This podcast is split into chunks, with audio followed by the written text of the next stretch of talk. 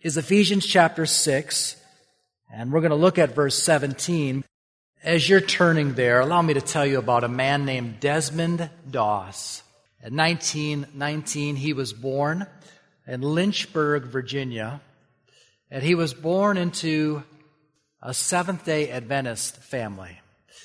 It was a family that prioritized honoring the Sabbath. They ate vegetarian, and they are also opposed to all forms of violence. It was 1942, and this man that loved his country enlisted in the United States Army. What made him unique is that he refused to carry a gun or to kill his enemies. Despite that, he became a celebrated medic. In fact, in World War II, during the Battle of Okinawa, it was recorded that he saved the lives of between 50 and 100 American soldiers. His story became famous to the point where it was made into a movie in 2016. Um, Hacksaw Ridge won an Oscar. And what makes Desmond Doss's story so different is that as he would go to war, he did not have a weapon.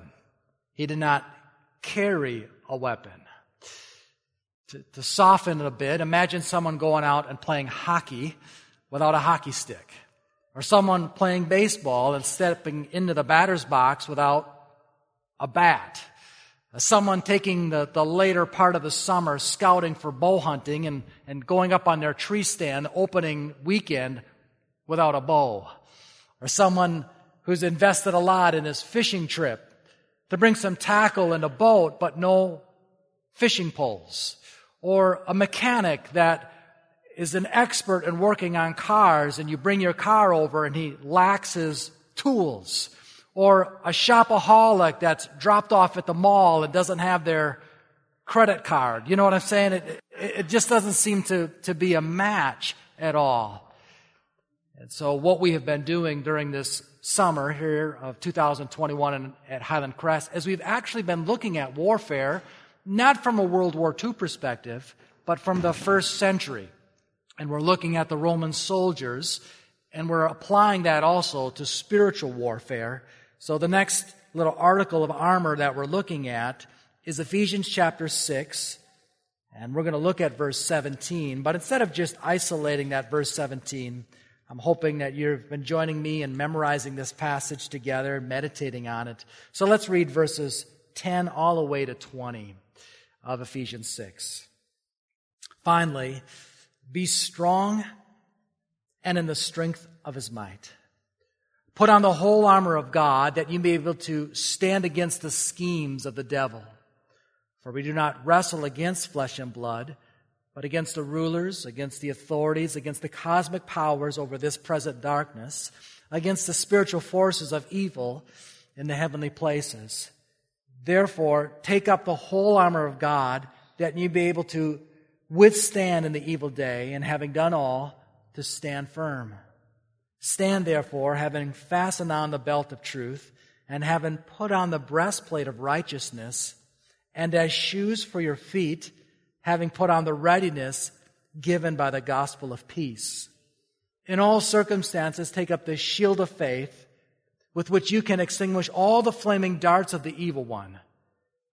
And take the helmet of salvation and the sword of the Spirit, which is the Word of God, praying at all times in the Spirit with all prayer and supplication to that end, keep alert with all perseverance, making supplication for all the saints, and also for me, that the words may be given to me in the opening of my mouth, boldly to proclaim the mystery of the gospel, for which I am an ambassador in chains, that I may declare it boldly as I ought to speak.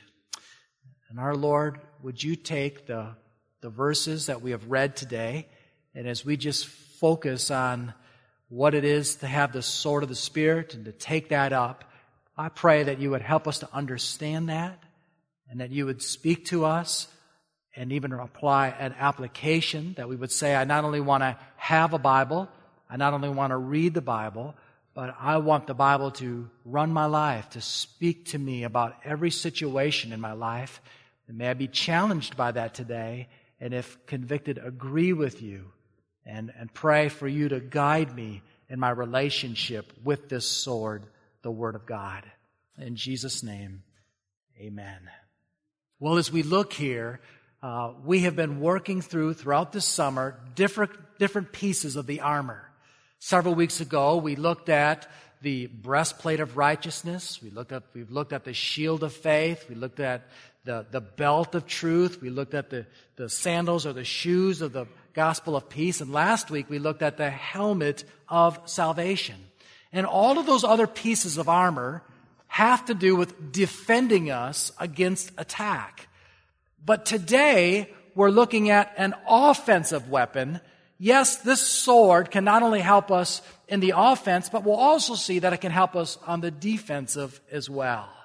So if you have an outline with you in your bulletin, I've got three statements that I just want to make here as we look at this passage. The sword of the Spirit, which is the Word of God. The first statement is this. The Roman sword and the Word of God are indispensable. Can you imagine if you were a part of an army and the trumpet has sounded and you have been asked to go out and dash out to enemy lines, and you have all of your gear except for a weapon. You don't have a gun, nor do you have a sword. We would say that doesn't make any sense at all. And that is the point of this. We need a weapon that we can go out and go on the offensive. Now, for the Greek word for sword, there's actually two different words. The first word is the word spatha. This is the word that refers to a sword that is three feet long. Maybe we've seen movies of big swords like this where they slam and collide with enemy soldiers. Maybe we think of Zorro and him pulling out this long sword and him doing some fencing with one another. But, but that is not this idea of sword here in Ephesians chapter 6 verse 17. It is not the word spatha. Rather it is of a different type of sword. It's a word in the Greek that is called a machaira, a machaira. It is a sword that would be 12 to 18 inches long. It would be one that would be a lot easier to maneuver. This would be a sword that would be used towards hand to hand combat. Now, we, we've learned this a couple of weeks ago that a Roman would have a shield that would be about four feet tall and about two and a half feet wide. Certainly that would protect, but a Roman soldier would also use their sword for more specific defense or more specific uh, protection. Now this sword, again, 12 to 18 inches long, would be double edged and would have a very sharp point on it and it would be used to fight. It could be deadly.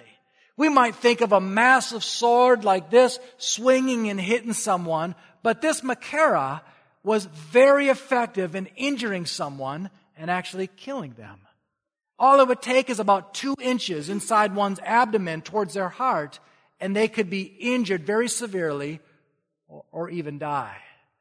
As I was thinking about this passage and meditating on this, I thought of a trip this past spring when uh, we visited uh, the little town where Melody grew up near, well, in northwest Texas. It was kind of those old country town, an oil, oil town at one time. And people there were, were pretty country. And we, we stopped there for a little while and we visited some of our old friends. And, and he, he had these hound dogs and they would chase these wild boars. And one day he loaded us up in a pickup truck and a, a horse trailer. And we went out and took a mule ride. And as we were doing that, he was telling me all about his tales of these wild boar hunts. And as he's telling me about this, I asked this question. Well, what kind of a gun do you use for that? And he looked at me like I was, like I was from Wisconsin or something like that. He said, what, what are you thinking? He pulled out this big knife, 12 to 18 inch, kind of like a machaira, and he says, this is what we use. The, the, the dogs would corner one of these wild boars and we would go in there. Now, ladies, you might want to plug your ears, or kids, if you don't like blood, you might not like this. But we go in there and we slam it in the side and we wiggle it like this and it bleeds out. We kill that wild boar. Well, that gives you a word picture of what this sword was like that we we're talking about, about the Romans. It was a very stiff sword. It was one that would be effective. Now we don't have to ask ourselves, well, what is the metaphor of the sword here? Verse 17 tells us, and the sword of the Spirit, the Word of God. In the same way that a Roman soldier would never, ever go out to war without a sword, a Christian would never go off to battle without the Word of God. They are both indispensable. Now keep your finger here. We're going to look up a few passages together today and go to your right to the book of Hebrews. And if you're familiar with the New Testament, you probably know where I'm going. Hebrews chapter 4. There's this classic passage here. Hebrews chapter 4, verse 12. And It says this in Hebrews 4, verse 12 For the word of God is living and active, sharper than any two edged sword, piercing to the division of soul and of spirit, of joints and of marrow, and the discerning thoughts and intentions of the heart. The author of Hebrews here is likening the Word of God to a sword. If we look at that passage, we see that the Word of God is living, it's active, it is relevant, it, it has never been on the wrong side of history. Its truth is timeless. It is eternal. It speaks to us today. It also says that it is sharper than any two-edged sword. Like the Roman sword, the Word of God pierces too. The Roman sword might pierce your skin, but the Word of God can pierce your conscience or your soul. And it says here, it discerns the thoughts and intentions of the heart. The Word of God is unique. It reveals our motives. You see, we are capable of doing good things for the wrong reasons. And the Word of God is like an EKG. Have you ever gone in for an EKG or do you know someone? I mean, you can go to the doctor, the heart doctor, and say, listen, I'm doing great today. And you can sound very convincing. You can have a smile on your face. And the doctor can say, okay, well, I'm glad to hear that. Let's just do this quick test. And they'll do this EKG and they'll find out, listen, you're not okay. You got serious problems with your heart right now. And if you don't address this soon, you're going to die. In fact, I don't even want to let you home today. You're going to stay right here and we're going to do emergency surgery. Do you know the Word of God is like that? You can think that all is well in your life. And then when you start reading the scriptures, you can actually learn about your heart. I was reminded of a, a young man that attended our church years ago. He, uh, while he was commuting from work, from where he lived to this place of employment, he got tired of top 40 radio and he decided, yeah, I'm going to listen to something else. And so he, he was scanning the radio dial and he came across a preacher. And this preacher was just going verse by verse, exposition. And as he was listening to this, he kind of got an appetite for it. And what he learned about himself is that he had a sinful heart. In fact, God would judge that sinful heart. He was not in right standing with him, and he needed to be saved from his sin. And he was saved by just listening to that preacher over and over again on his commute. This is what the Word of God does. We've mentioned the word or, or, the book Pilgrim's Progress before, haven't we? At the beginning of that book, uh, which is a, which is a picture, a metaphor of the Christian life, there is this man. And, and he thinks life is going well. He's married, he has some children, and, and someday he comes across this book and as he begins to read this book, he realized that he has sin in his heart. And the city he lives in that he thought was just fine is a city of destruction because the wrath of God will be poured out on that city. And this sends him out on a quest to be forgiven of his sin. And he finds forgiveness of his sins at the cross. There is, we see here, there is a link then between the Word of God and the sword. Let's look at the second statement here. The second statement is there is an inseparable bond in the Spirit of God and the Word of God. Look again with me here at verse 17. And the sword of the Spirit, which is the Word of God. This isn't my sword. This isn't your sword. You can't just pick up any sort of weapon you want. This is a sword of the Holy Spirit. The Holy Spirit has provided this sword for us to fight in this spiritual warfare. There's a few statements that I want to make about this.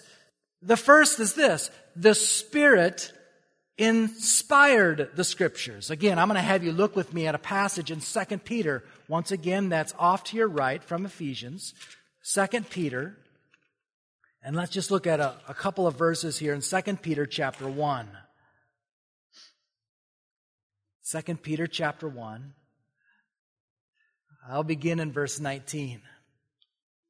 Peter is writing, and we have the prophetic word more fully confirmed, to which you will do well to pay attention as to a lamp shining in a dark place until the day dawns and in the morning star rises in your hearts. Listen to verse 20 and 21.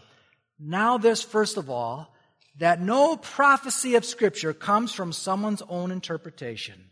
Verse 21. For no prophecy was ever produced by the will of man, but men spoke from God as they were carried along by the Holy Spirit. You know what that is saying? Is that the Word of God, the scriptures that we have, were not just written down by men, but these men were moved. They were inspired by the Holy Spirit to write down God's very Word. The second thing we can see under this inseparable bond between the Spirit of God and the Word of God is that the Spirit enables an understanding of the Scriptures. Let's look at First Corinthians, off to our left now from the book of Ephesians, First Corinthians chapter 2. And we will see this, First Corinthians chapter 2. We'll look at verse 13. It's wonderful to hear those pages turning today. Uh, 1 Corinthians chapter 2 verse 13. And we impart this in words not taught by human wisdom, but taught by spirit, interpreting spiritual truths to those who are spiritual. Do you hear that?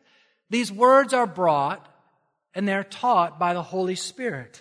Listen what verse 14 says. The natural person does not accept the things of the Spirit of God, for they are folly to him, and he is not able to understand them because they are spiritually discerned. Have you ever talked with someone that is not a Christian and you are sharing with them truth from the Bible or, or the very Word of God, and it looks like there's a glazed overlook? Well, there's a reason for that.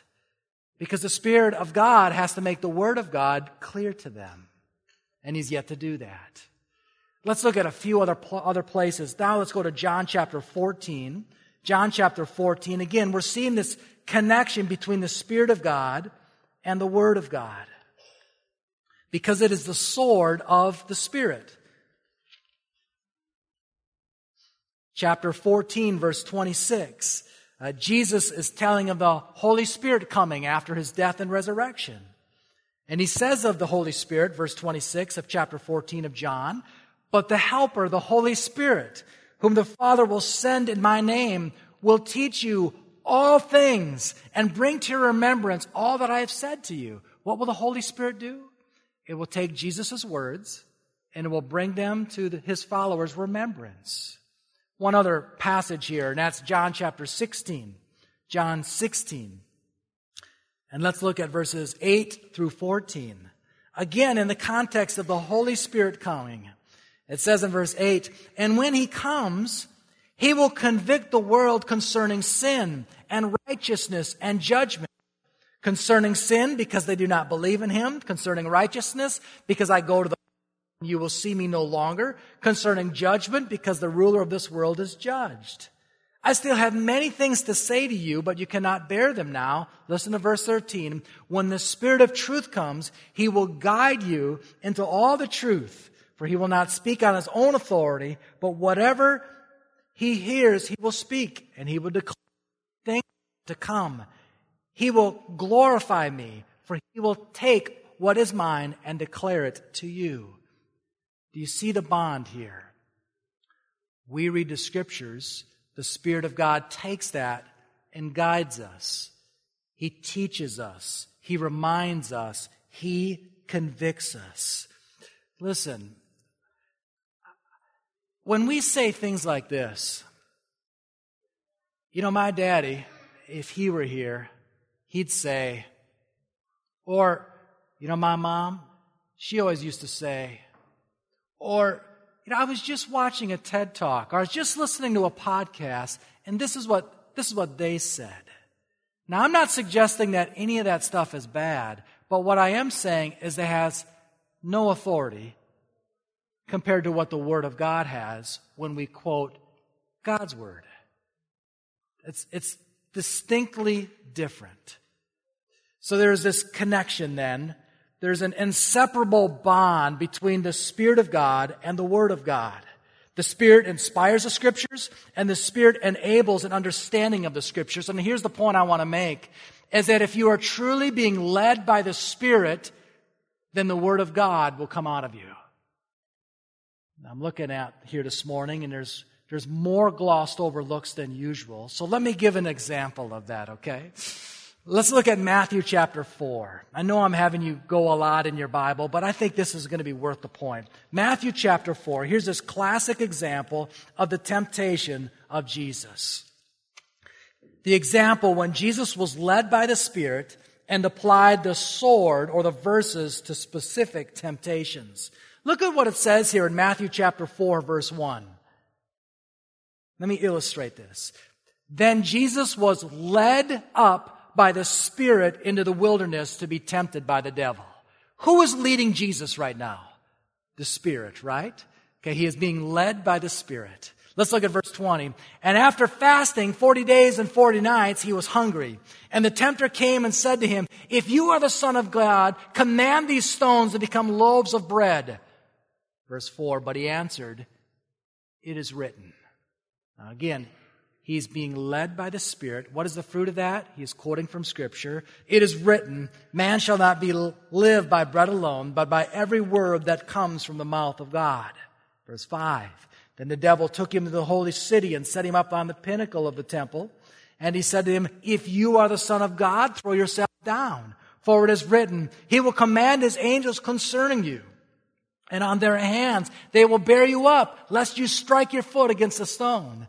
Jesus said to him again, It is written. Again, being led by the Spirit, this drives him to quote Scripture when faced with temptation. You, sh- you shall not put the Lord your God to the test.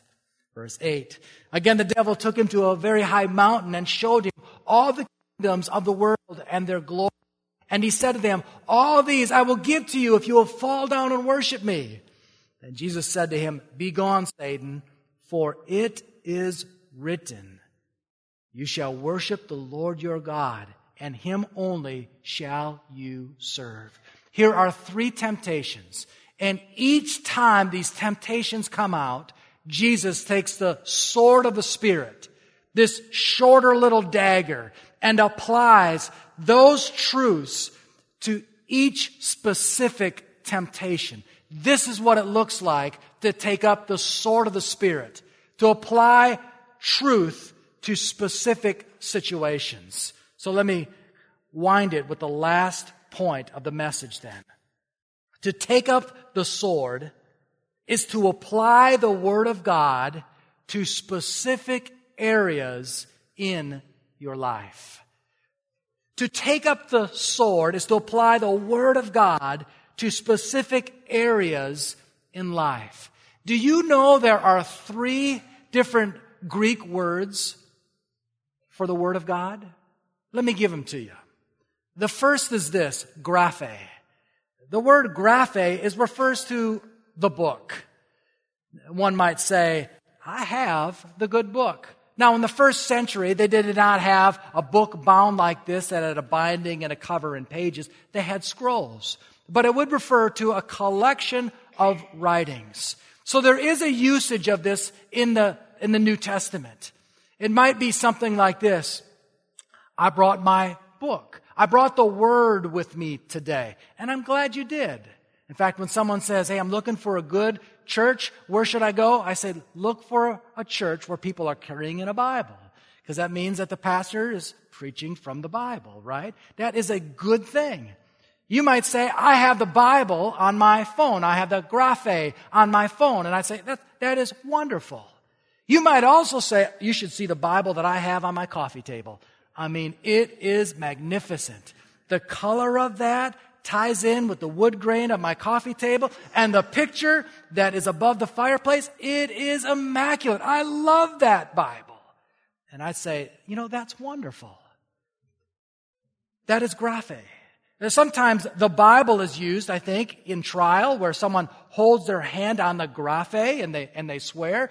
I think when uh, President Biden was sworn in, he, he put his hand on the Bible and he, he offered an oath to the office. Now, if only he would read that Bible. Amen. But that's the word graphe. Let me give you a second word. The second word that is used of that is the word logos. This is a great word. This speaks the understanding of the Bible. That says, I understand the Bible. This is a person that understands the major concepts of the Bible. I understand the doctrine of who God is, how God has revealed himself. I understand the doctrine of creation, the doctrine of man, the sin and, and redemption. I understand the, the teaching of the future things. All these are wonderful. We need to know the Logos. In fact, Jesus is referred to as the word, the word Logos, that he is the Word. So it's possible for one to have the book, Graphe, and there's also possible to know the the major themes of the scriptures. But that is not the word that is used in Ephesians chapter 6 verse 17 when it speaks about the sword of the Spirit, which is the word of God. That's the third Greek word. And that third word is the word rhema, which means just God just speaks specifically to me through his word. This is the argument I'm making here this morning is that if you are being led by the Spirit, if you are filled with the Spirit, and you are, and you are storing up God's word in your heart, that He's going to bring scriptures to mind for specific situations. It's possible to read this passage of scripture a hundred times for the next hundred days. And on the hundred and first time, see something that you have never seen before. Is that not true? How encouraging it can be where you would say, you know, I've been studying Ephesians 6 for 20 years. But, you know, this summer, as we've slowed down and looked at that word by word, phrase by phrase, I've saw things, I've heard things that I've never seen before. And they're applying to my life. That's, that's Rhema.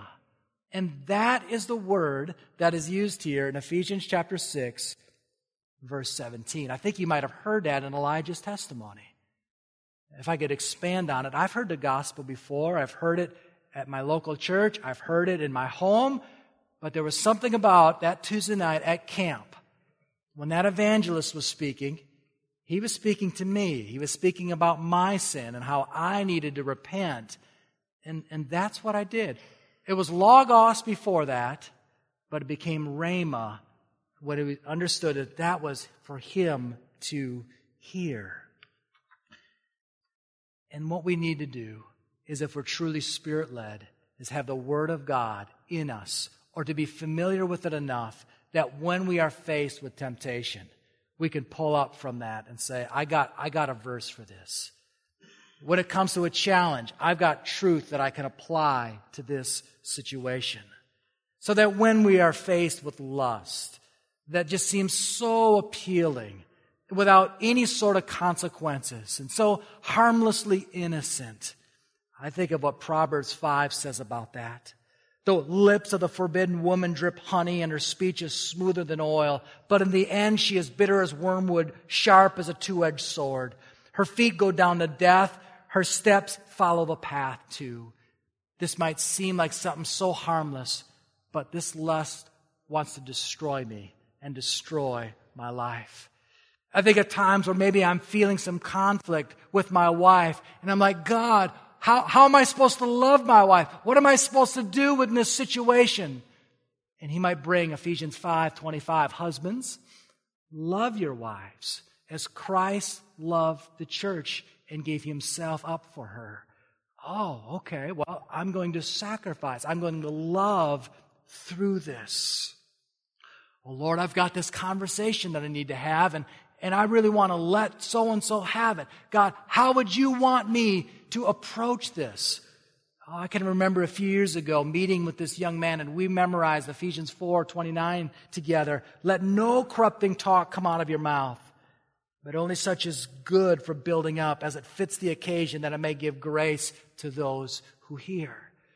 This is the idea of reading the scriptures and allowing the scriptures to read you. Is showing you your life there. John MacArthur, in his commentary, provides a, a wonderful little illustration that talks about these three different ways to approach the Word of God. H.P. Barker said this As I looked out the garden one day, I saw three things. First, I saw a butterfly. The butterfly was beautiful, and it would alight on a flower, and then it would flutter to another flower, and then to another. Only for a second or two, it would sit and it would move on. It would touch as many lovely blossoms as it could, but derive absolutely no benefit from it. Then I watched a little longer out my window, and there came a botanist. And the botanist had a big notebook under the arm and a big magnifying glass. The botanist would leave over a certain flower and would look for a long time and would write notes in his notebook. He was there for hours writing notes, closed them, stuck them under his arm, and tucked his magnifying glass in the pocket and walked away. And then the third thing I noticed was a bee, just a little bee. But the bee would light on a flower and would sink down and deep into the flower and would extract all the nectar and pollen that it could carry. It went in empty, but it came out full. Some Christians are like butterfly. They flit from Bible study to Bible study, from sermon to sermon, from commentary to commentary, while gaining little more than a nice feeling and some good ideas. Others, like the botanist, study the scripture carefully and take copious notes. They gain much information, but little truth. Others, like the bee, go to the Bible to be taught by God, to grow in knowledge of Him. And like the bee, they never go away empty. Don't you want to be the bee? Don't you approach the scriptures and be equipped to take the sword to fight the good fight? Well, how can you do that? Well, on the back of your outline today, I've, I've included something that I've been using for a little while. It's called the seven arrows of interpretation. I won't take a great deal of time to go over this, but it just speaks of of seven different questions that we can ask ourselves when we are reading the scriptures. I'll give you full disclosure here. As we're working through the Bible and, and trying to read through the Bible this year, this procedure right here takes more time. And, and what I would suggest is maybe you just take one paragraph at a time. And so there's seven different questions. And in fact, let's apply this to the second half of verse 17 as we're doing our study this morning. Ephesians 6, verse 17, that says we're supposed to take up the sword of the Spirit, which is the Word of God. Here's the first question we ask ourselves What does this passage say? This passage is speaking to us that there's a, there's a similarity between the Roman sword and the Word of God.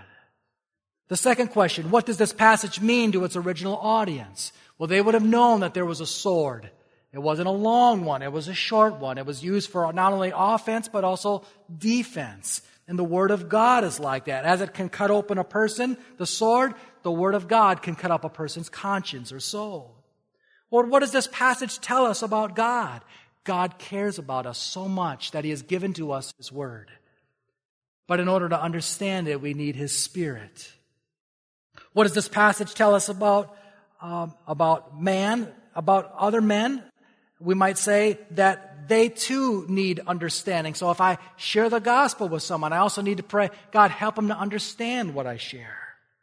The next question is, what does this passage demand of me? This is a command for me that I'm to take up this word of God, to know it, be poised, to be ready to fight, even this day. What does this passage, does this passage change the way I relate to people? It could give me compassion when I, when I try to share the word and maybe their eyes are not open yet because the Spirit hasn't opened their eyes yet. And then finally, how does this passage prompt me to pray to God? God, how do you want to apply this in my life?